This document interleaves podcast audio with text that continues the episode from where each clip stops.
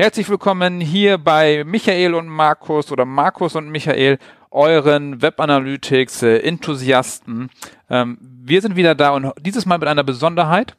Wir haben sonst immer die Fundstücke drin gehabt. Ab jetzt haben wir eine eigene Folge nur für das Ding des Monats, um das so richtig zu würdigen. Und heute geht es um Conversion Rate Optimierung. Das heißt äh, AB-Test und alles andere. Und es kam dazu, weil ich hatte auf LinkedIn und auf Facebook äh, wieder mal so ein paar Posts, wo Menschen sagten, boah, ich habe die Conversion Rate optimiert von äh, 3% auf 7%. Äh, und dann frage ich mich immer, wissen diese Menschen, was sie tun und was sie da eigentlich berechnen und wie viel Samples sie eigentlich benötigen? Und da habe ich zu Markus gesagt, Markus, lass uns doch einfach mal darüber eine Folge reden, über Conversion Rate Optimierung, gar nicht über Tools, sondern generell, wie gehe ich da vor und was brauche ich da? Und damit geht's jetzt los. Beyond Page Views. Der Analytics Podcast mit Markus Bersch und Michael Janssen.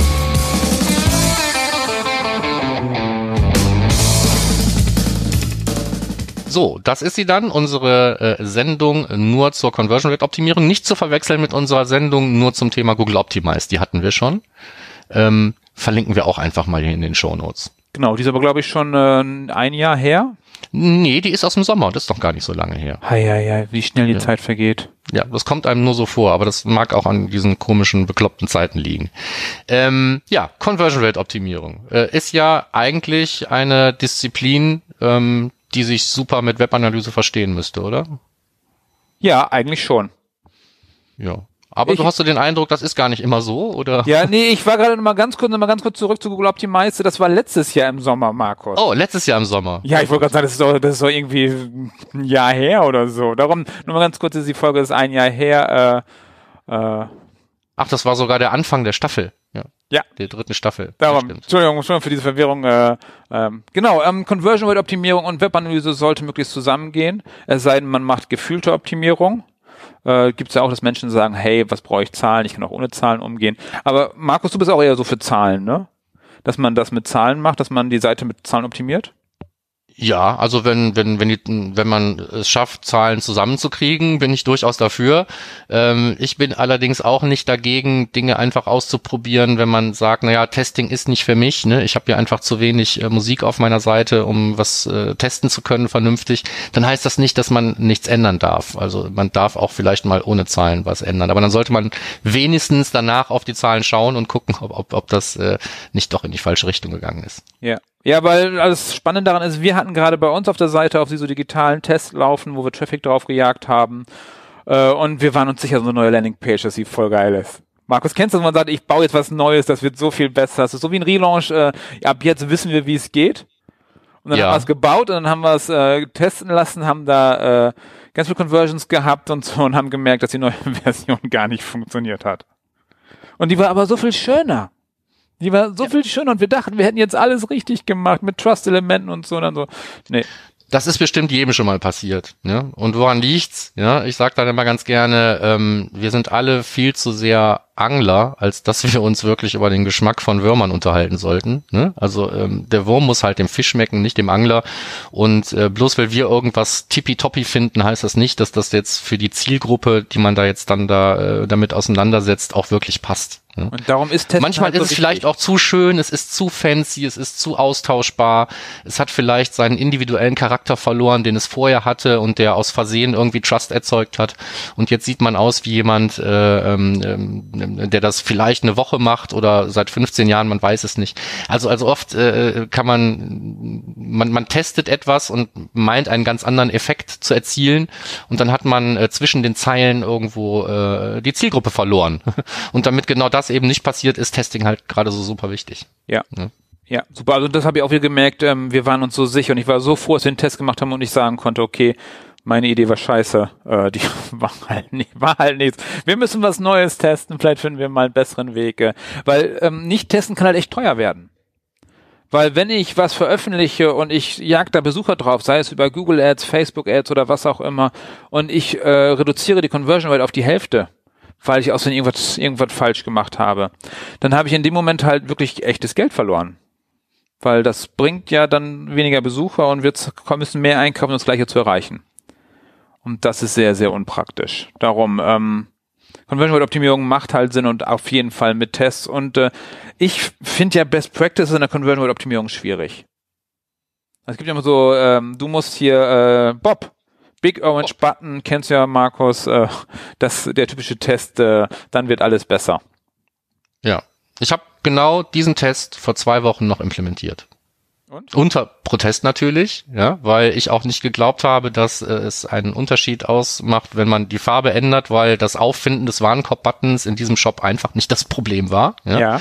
Da war grün oder orange, war eigentlich egal. Und ich habe mich trotzdem überreden lassen, das zu machen, aus einem ganz einfachen Grund. Ähm, ähm, das mag jetzt vielleicht falsch gewesen sein, aber ich habe gesagt, okay, wenn ich mich jetzt darauf einlasse, dass wir diesen Test machen, dann kriege ich zumindest schon mal die Implementierung vom Optimize irgendwie hin. Da wird nicht drüber diskutiert, es wird implementiert. Wir können einen ersten Test machen. Ich kann jetzt von Anfang an schon anfangen, klug zu scheißen und zu sagen, warum ich es nicht richtig finde, sowas zu testen und überhaupt, dass man keine Hypothese hat und bla bla bla. Und vorhersagen, was passieren wird und dann eben hoffen, dass meine Vorhersage stimmt, nämlich, dass es einfach überhaupt keine Varianz erzeugt. Ne? Etwas zu testen, was irrelevant ist, bringt halt nachher keine überraschenden Ergebnisse. Ähm, aber es ist egal, man hat den ersten Test gemacht. Idealerweise ist der erste Test etwas, an, an dem man glaubt und wo man sagt, vielleicht hier haben wir echte Low-Hanging Fruits. Wenn wir diesen Test jetzt irgendwie durchziehen und man kann nachher sehen, tatsächlich am Umsatz, das hat sich gelohnt, ist das ein viel besserer initialer Test. Aber ich habe diesen Test jetzt gefressen, einfach nur um die Implementierung dahin zu kriegen. Das verstehe ich. Das machen die Menschen halt auch gerne mal am Anfang. Ich habe letztens auch gesehen, beim Kunden, da ist eine Conversion Optimierungsagentur dabei. Die hat den Test auch gemacht, Markus. Die hat auch Bob getestet. Da, da, da hieß der hieß der der der Test äh, CTA groß und orange. Ja. Okay. Meiner hieß, meiner hieß Bob im Checkout. Ja. Tatsächlich. Ich habe ihn so genannt. Big Orange ja. Button im Checkout, ja. ohne dass es irgendwie was gebracht hat, natürlich. Darum, also ich halte nicht viel von Best Practice. Best Practices sind schön, um da auf der Basis zu testen. Best Practices sind schön, um Hypothesen aufzustellen. Ja. Ja, ja. Will die mich auf Ideen bringen. Aber ob das jetzt diese Best Practice für mich und meinen Shop und meine Zielgruppe wirklich relevant ist oder nicht, Herrgott, wer kann das schon wissen? Ähm, es gab damals mal, ich weiß nicht, ob es die noch gibt, gab es mal so eine schöne äh, Website, da ging es um Witch Test One. Ja, die gibt's jetzt da, gegen Geld. Ja, äh, da konnte man einfach äh, Woche für Woche äh, auf irgendwelche Tests setzen. Also da wurden einem die Varianten immer vorgestellt, das ist Variante A, das ist Variante B, was glaubst du, was besser war? Und ähm, also da konnte man genauso gut sich äh, vertun äh, mit, mit zehn Jahren Erfahrung oder mit drei Wochen. Also das ist, es gibt da ähm, das, das Bauchgefühl wird da nicht besser mit der Routine. Ja. ja weil jeder Test halt immer eigene Rahmenbedingungen hat und man, man, man kann natürlich immer sagen, ich glaube, dass das uns das dabei rauskommt, aber äh, das muss nicht immer stimmen. Und das ist das Schöne am Test. Am Ende weiß man einfach, was rausgekommen ja. ist. Ja. Du hast gerade schon von Hypothesen geredet, die ja super wichtig sind beim, beim Testen, dass man überhaupt weiß, warum man testet. Und das alles andere Wichtige finde ich ja, das sind ja die Ziele. Dass man definiert, was ist eigentlich das Ziel vom Test? Also was ist, also welche Conversion messe ich eigentlich? Genau. Das heißt also, du hast gerade gesagt, bei euch war das der der äh, der Bob im, im Checkout mit dem mhm. mit, mit, mit war es dann der der Warenwert, der zum Schluss gekauft wurde? Worauf habt ihr getestet? Naja, getestet werden sollte ja tatsächlich hinten raus, sollte ja mehr rauskommen. Also haben wir Transaktionen erstmal genommen. Ähm, ja. Äh, ich habe aber als sekundäres Ziel einfach auch mal für das Add-to-Card-Event äh, da auch nochmal ein, also ein Sekundärziel angelegt, um zu gucken, kriegen wir es denn wenigstens hin, dass mehr Leute was in den Warenkorb legen ähm, unabhängig davon, ob hinten jetzt mehr Umsatz kommt oder nicht. Also man kann ja auch gegen mehrere Ziele testen. Sollte man auch möglichst. Also um, also ich, ich finde halt eine Transaktion, wie du es ja auch schon gemacht hast, finde ich schon sehr, sehr weit weg vom, vom echten Event. Und je, je weiter, natürlich will man zum Schluss mal mehr Umsatz haben, aber. Naja gut, wir hatten die Farbe ja überall im ganzen Checkout geändert. Hm? So. ja, ja, ja, ja, ja, ja, aber. Äh aber du weißt, was ich meine. Ne? Also man kann auch so einen Test, an dem man nicht glaubt, ähm, kann man ähm, so aufsetzen, dass er vielleicht möglichst wenig, äh, möglichst viele äh, Insights dann trotzdem noch liefern kann. Ja, weil wir sind jetzt ja schon automatisch bei dem Thema dabei, ich brauche dann ja auch viele, viele Transaktionen in deinem Fall. Ja, hatten wir aber. Das ist ja ein Laden, wo sich das lohnen würde. Also ich bin mir sicher, dass wir auch Tests finden, die wirklich einen Impact haben, ja. wo, wo man dann äh, da den Wert von Testing auch äh, äh, sehen wird. Ne? Nur äh, der, der Weg, der jetzt gewählt wurde, war halt nicht mein Lieblingsweg. Ist ja nein, wurscht. Nein, nein. Ja, wir fangen halt irgendwie an. Ja. Ja, also ich, ich sage immer, ähm, 100 Conversions pro, pro äh, Variante sind schön, 250 sind notwendig. Wie siehst du das? Ähm, pff, ja, hm, schwierig. Ähm, es gab ja mal so eine so eine andere Faustregel, die gesagt hat, du solltest 30 Conversions-Events am Tag haben, vorher ist Testing nichts für dich. Aber das ist auch alles immer sehr pauschalisiert. Ne? Ich sag mal, wenn ich jetzt zwei Varianten finde, die wirklich sehr weit auseinander liegen und die eine ist dramatisch besser oder schlechter als die andere, dann sehe ich das relativ schnell. Und dann ist sowas, wie du selber sagst, also unterhalb von einer dreistelligen Anzahl von Conversions pro Variante würde ich nichts bewerten wollen. Das ist aber mehr so eine persönliche Geschichte, das muss man ja nicht, das, also ob es mathematisch belastbar ist oder nicht, sagt der ja das Testing-Tool. Das ist ja der Punkt. Wobei aber auch ja selbst da, wenn ich ein, wenn ich ein statistisch, ja, wenn ich ein statistisch signifikantes Ergebnis erzielt habe nach drei Tagen, würde ich dem auch nicht trauen. ja, weil da sind, da kommen noch ein paar Tage. Da kommt ja. zum Beispiel noch ein Wochenende, ne? So, da kann alles ganz anders aussehen. Und, und, und, um das Ganze jetzt tot zu reden, die meisten Ergebnisse betrachtet man ja sowieso auch noch äh, im schlimmsten Fall über, über alle Besucher, wenn man den Test über alle Besucher ausspielen musste, wenn man sonst zu wenig Volumen hat. Es kann aber sein, dass, dass die eine Variante in dem einen Segment viel besser war als die andere und das verschwimmt dann alles in so einem Test. Also Tests nachher auswerten und vor allen Dingen die richtigen Schlüsse daraus zu ziehen, ist manchmal ziemlich frustrierend. Ja, ja, ja. Aber wenn. Ja, aber wenn, das heißt alles nicht, dass man nicht testen sollte. Nee. Aber man kann halt vorher kalkulieren, wann könnte es sinnvoll sein. Äh, wir haben auch in den Shownotes habe ich den Testkalkulator von äh, CXL reingepackt, äh, wo man durchrechnen kann, wie, wie groß muss eigentlich mein Sample sein, damit ich überhaupt mal ein bisschen signifikant sehe. Oder wie lange muss das laufen oder wie viel Geld verliere ich. Ja. Ganz schön, das größte ja. Problem eigentlich an der Stelle ist, man muss am Anfang nicht nur eine Hypothese definieren, sondern man muss auch die Hosen runterlassen, wie viel Verbesserung man seiner, äh, man seinem Test überhaupt zutraut. Und weil nur mit einer erwarteten Verbesserung bin ich nachher auch in der Lage, sowas wie Samplegrößen oder Testdauer oder eben beides zu berechnen. Das sind halt die Dinge, die voneinander abhängen. Ja. Ne? Und ganz wichtig, man darf halt nicht irgendwie äh, Ver Vervielfachung der Conversion Rate damit rechnen. Also es gibt wenige Sachen, also es gibt wenig Tests, die ich gesehen habe, wo es um eine Vervielfachung ging. Ja. Also, also wenn ich irgendwie schon, äh, wenn ich sauberen Traffic draufjage, so wie bei uns, wir hatten eine Conversion Rate von 22 Prozent, von dem, dem wir draufgejagt haben und das, was dann konvertiert hat, ähm, da kann ich nicht erwarten, dass sie plötzlich 50 Prozent wird. Ja, wobei konvertieren auch nicht immer heißt äh, E-Commerce-Transaktionen. Ne? sollte man auch im Hinterkopf behalten. Also jede Website hat irgendwelche Ziele, das äh, unterstellen wir jeder Website. Und ähm, damit, wenn man die er erreichen will, da gibt's immer irgendwo eine Baseline, wo man sagt, aus, aus so und so viel Prozent meiner Besucher, eventuell eben auch der oder idealerweise äh, der segmentierten Besucher, von denen man weiß, also nicht jeder Besucher hat irgendwie eine, eine Chance überhaupt zu konvertieren. Ne? Es gibt äh, 100 Gründe, warum jemand auf meine Website kommt, die gar nichts mit, mit meinem Kernangebot vielleicht zu tun haben. Aber wenn ich irgendwo so eine Baseline habe und weiß, naja, eigentlich mache ich aus meinen, aus meinen Potential, Potentials hole ich jetzt irgendwie fünf Prozent Anfragen raus oder Downloads oder was auch immer mein Ziel ist, Anmeldungen, weiß der Geier, dann ähm, kann man darauf basierend, also diese Zahl überhaupt herauszufinden, ist teilweise schon Herausforderung. Ne? Also was ist meine Baseline? Was würde ich jetzt eigentlich erwarten, was rauskommt? Ja. Ne, also deswegen ist auch sowas wie, wie, wie, wie ein Test, äh, also der, der AA-Test äh, manchmal gar nicht so verkehrt.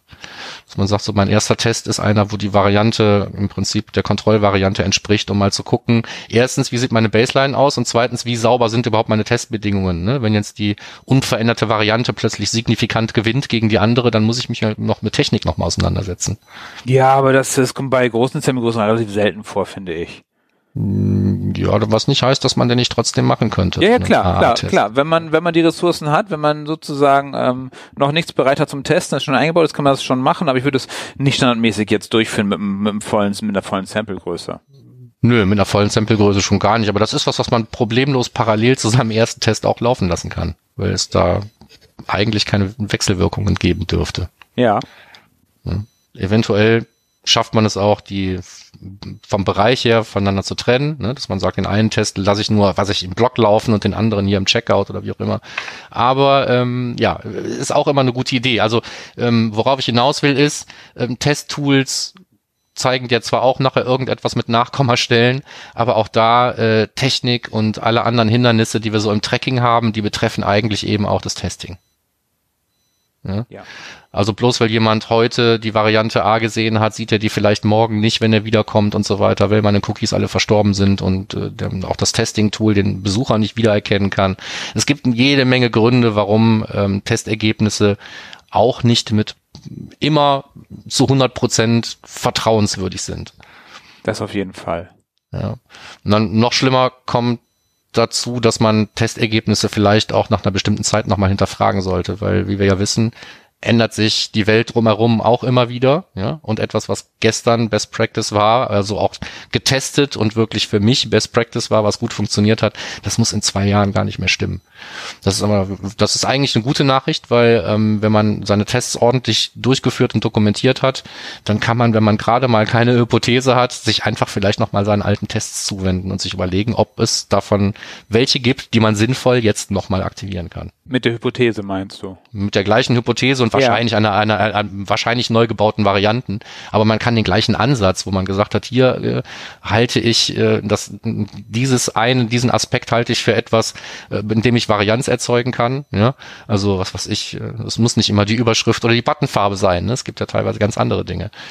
Ähm, oft ist es beim Testen ja auch so, dass man, dass man nicht Trust-Symbole oder sonst irgendwas dazu testet. Ne? Meistens geht man davon aus, dass die sowieso einen Effekt haben, sondern beim Testen ist es ja auch oft so, dass man Dinge einfach wegtestet. Irgendein schlauer Mensch hat ja mal gesagt, eine gute Landingpage ist erst dann fertig, wenn man nichts mehr findet, was man rausschmeißen kann. Und ähm, auch solche Sachen lassen sich in Tests durchaus eruieren. Ja, sollte man halt in Tests machen tatsächlich. Ja. Auch, auch tolle Features, die man einbaut, erstmal testen, ob, ob die überhaupt benötigt werden oder dann einfach wieder wegschmeißen. Das hilft ja nichts. Ja. Die neue Suche im Online-Shop zum Beispiel ist so ein, so ein, so ein Klassiker ja. wo ich sagen würde, also sowas, was, was Zentrales wie eine Suchfunktion, die wirklich dafür äh, mitverantwortlich ist, ob mein Shop funktioniert oder nicht. Ähm, da jetzt bloß, wenn mir irgendein Marketingmensch versprochen hat, unsere Suche bringt dir einen Uplift von 117 Prozent, das Ding jetzt einfach auf 100 Prozent der Besucher in einem stark frequentierten Shop loszulassen, ist eigentlich vollkommen ähm, willkürlich. Äh, das ist fahrlässig, sollte ja. man einfach nicht machen. Würde man in einem anderen Kontext eigentlich auch nicht machen. Mit der Website wird oft sehr fahrlässig verfahren. Ja, weil man weiß ja, wie es ist. Der Hippo. Highest Paid Person Opinion, ähm, der Klassiker, äh, der weiß halt, wie die Kunden ticken und der weiß auch, wie es richtig funktioniert. Ja. Oder das Oder Zebra. Das, Zero genau. Evidence, ah, danke, really danke. Arrogant. Du hast also auch irgendwo gefunden. Die fiel mir jetzt gerade ein. Es gab auch noch das Zebra und es gibt den Wolf und ich weiß nicht was alles, ne? Diese ganzen verrückten Akronyme.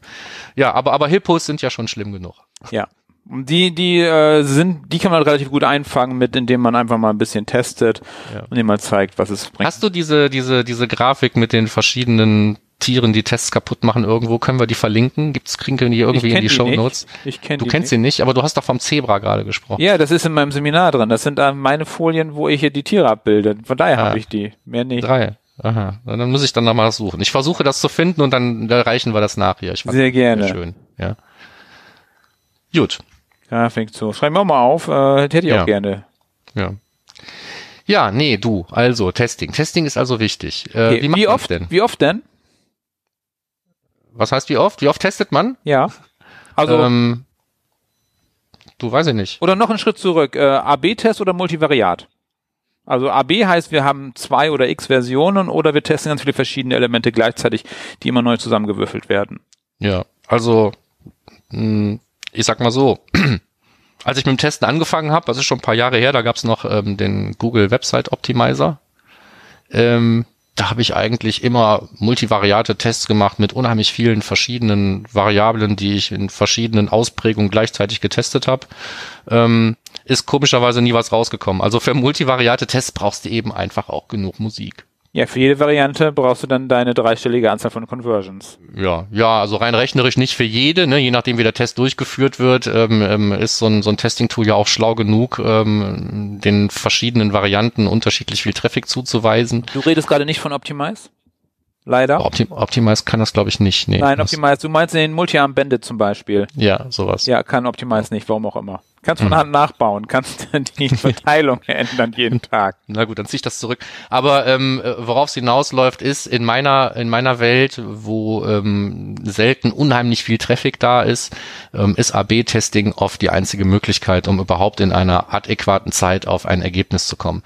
Weil so ein AB-Test, der sollte nicht nur mindestens ein oder zwei Wochen laufen, sondern der sollte auch nicht unbedingt über mehrere Monate sich erstrecken, gerade da, wo man noch irgendwie Saisonalität drin hat oder so. Außerdem verfallen solche Tests irgendwann dann mal. Ne? Die tendieren dazu, dann irgendwann nebeneinander herzulaufen und nie statistische Signifikanz zu erreichen. Das liegt dann einfach daran, dass ich das Falsche getestet habe. Das kann, dann kann dann der Test nichts für. Ja. Also ich glaube, dass äh, zwei Tests pro Monat schon äh, knackig sind für eine normale Firma. Ja, wahrscheinlich schon. Das heißt, zwei Wochen ein Test, Vorbereitung parallel und man soll aus dem Test ja auch was lernen für die neue Vorbereitung. Äh, je nachdem, wie viel, wie, wie viele Bereiche man hat äh, und schöne Sachen entwickeln. Ja. Also wie immer gibt's da, glaube ich, nicht die Daumenregel, aber wer auf zwei Tests kommt, also wir haben ja auch in den, in den Trecken, Trendstudien haben wir ja regelmäßig irgendwie, wie, wurde auch abgefragt, wie viele Tests die Leute machen. Ich glaube, da ist man mit, mit, mit zwei Tests im Monat ist man da schon ganz gut vertreten. Mhm. Ja. ja. Darum, nicht zu viel erwarten, nicht zu viel machen, weil es muss aber einfach ausgewertet werden. Es muss auch die Zeit gefunden werden, um die Sachen auszuwerten. Ja, also ist jetzt ein bisschen blöd, das so zu sagen, aber Testing ist, äh, da geht es nicht um Quanti äh, Qualität, sondern um äh, nicht um Quantität, sondern um Qualität. Obwohl es natürlich bei Tests immer um Quantität geht. Ich ja, brauche halt genug, ja. brauch halt genug Musik, ja. Aber ähm, es geht nicht darum, irgendwelche Tests zu machen, einfach nur um zu testen. Also da, das kann man allerdings auch machen. Also man kann sich auch ähm, mit diesem Ansatz möglichst viel testen, irgendwas wird schon funktionieren, äh, kann man sich auch in Richtung Verbesserung bewegen. Das ist gar nicht der Punkt, aber das ist nicht e-, effektiv und nicht effizient. Und deswegen sollte man sich vielleicht lieber vorher ein paar Gedanken machen und nachher Testzeit sparen. Weil auch Tests natürlich wieder wiederum, naja, ne, ähm, wenn man anfängt, irgendwie ganz komische Sachen zu testen oder oder oder oder sehr unterschiedliche Varianten zu testen und hat viele Besucher, dann ist die Wahrscheinlichkeit einfach groß, dass es welche gibt, die erst das eine sehen und das andere. Man kann auch bei seinem Besucher für Verwirrung sorgen mit Testing. Ja, also das alles irgendwie immer in den richtigen Dosen irgendwie zu machen, ist, glaube ich, nicht verkehrt. Auf der anderen Seite, wenn ich einen Kunden hätte, der so ins Testen verliebt ist, dass der alle drei Tage einen neuen Test starten will, ähm, dann muss man sich überlegen, ob man den wirklich bremsen muss oder oder ob man äh, ob man es schafft, diese Tests so zu koordinieren, dass die parallel nebeneinander laufen können, ohne dass die sich gegenseitig beeinflussen. Ja, aber für alle drei Tage Tests brauchst du schon echt viel Ressourcen. Ja, ja, also, ja, weil gut. du musst die Hypothesen ausdenken, musst die auch noch an der Website machen. Ich habe diesen Fall ja nicht, aber ja. ich, äh, ich die, denke jetzt nur gerade mal in der Theorie. Also ich bin noch nie äh, da, dazu gekommen, dass das, was ich eigentlich sagen wollte, dass jemand mir zu viel testen wollte. so, hatte ich nicht. Ja, weil du wäre wär, wär ein Luxusproblem. Die, ja? man, man muss sie anführen, die Lösung zu finden, also die, also die Hypothesen zu finden oder auch dann den Prozess anzustoßen. Weil irgendwann genau. sagen die, ich weiß nichts mehr. Ja. Ja, aber Testing ist halt deswegen so wichtig, weil wir predigen ja immer, Webanalyse ist von sich aus nicht sinnvoll, ne? es muss zu Veränderungen führen. Aber äh, wenn ich in der Webanalyse etwas gefunden habe, wo ich denke, hier könnte Verbesserung, also hier könnte Veränderung, Verbesserung herbeiführen, dann ist dann, dann geht diese Veränderung in der Regel über einen Test. Das ist ja. dann der beste Weg, um das zu machen. Ja. Und nicht eben zu sagen, ich habe jetzt hier die Weisheit mit Löffeln gefressen, ich habe ein Problem in den Daten gefunden, jetzt gehe ich auf die Website und löse das. Das klappt eben nicht immer. Mhm. Ja. Das zu Tests. Also Testkalkulator haben wir verlinkt, wunderbar. Ja. Dann lass uns mal kurz überlegen zum Schluss, äh, was sind denn die wichtigsten Dinge, wenn man Conversion Rate Optimierung machen möchte anhand von Tests? Also Basis, was, was wir gar nicht genannt haben, ist, die Daten müssen stimmen. Das heißt, Datenqualität von der Webanalyse, welches Tool auch immer ich benutze, muss erstmal stimmen. Genau. Das heißt, die Quellenzuordnung, Kampagnen, was auch immer, äh, möglichst wenig Direct Traffic, wie auch immer, äh, vernünftige Ziele angelegt, das ist schon mal die Basis, die muss erstmal stimmen. Ja. Dann muss ich mir überlegen, mit welchen Leuten will ich das testen. Wenn es jetzt nicht alle Besucher sind, mit welchem Segment, wie stabil ist das Segment? Ne, es kann also ja auch sein, dass ich jetzt sage, ja, ich äh, teste jetzt nur mit meinem Pay-Traffic und ich mache äh, äh, alle drei Tage eine andere Kampagne zu einem völlig anderen Thema, dann habe ich auch nicht, also dann ist mein, mein Traffic, den ich teste, auch nicht so konstant, wie er sein kann. Mhm. Ist auch noch so ein Ding. Ne? Also dann habe ich jetzt plötzlich ganz viele Leute da drin, aber die sind eigentlich nur wegen des Gewinnspiels da, ja und äh, deswegen kaufen die nichts oder so. Ne? Also auch die, die, äh, der Traffic selber äh, gehört mit so ein bisschen zur Datenqualität. Das muss man einfach einplanen.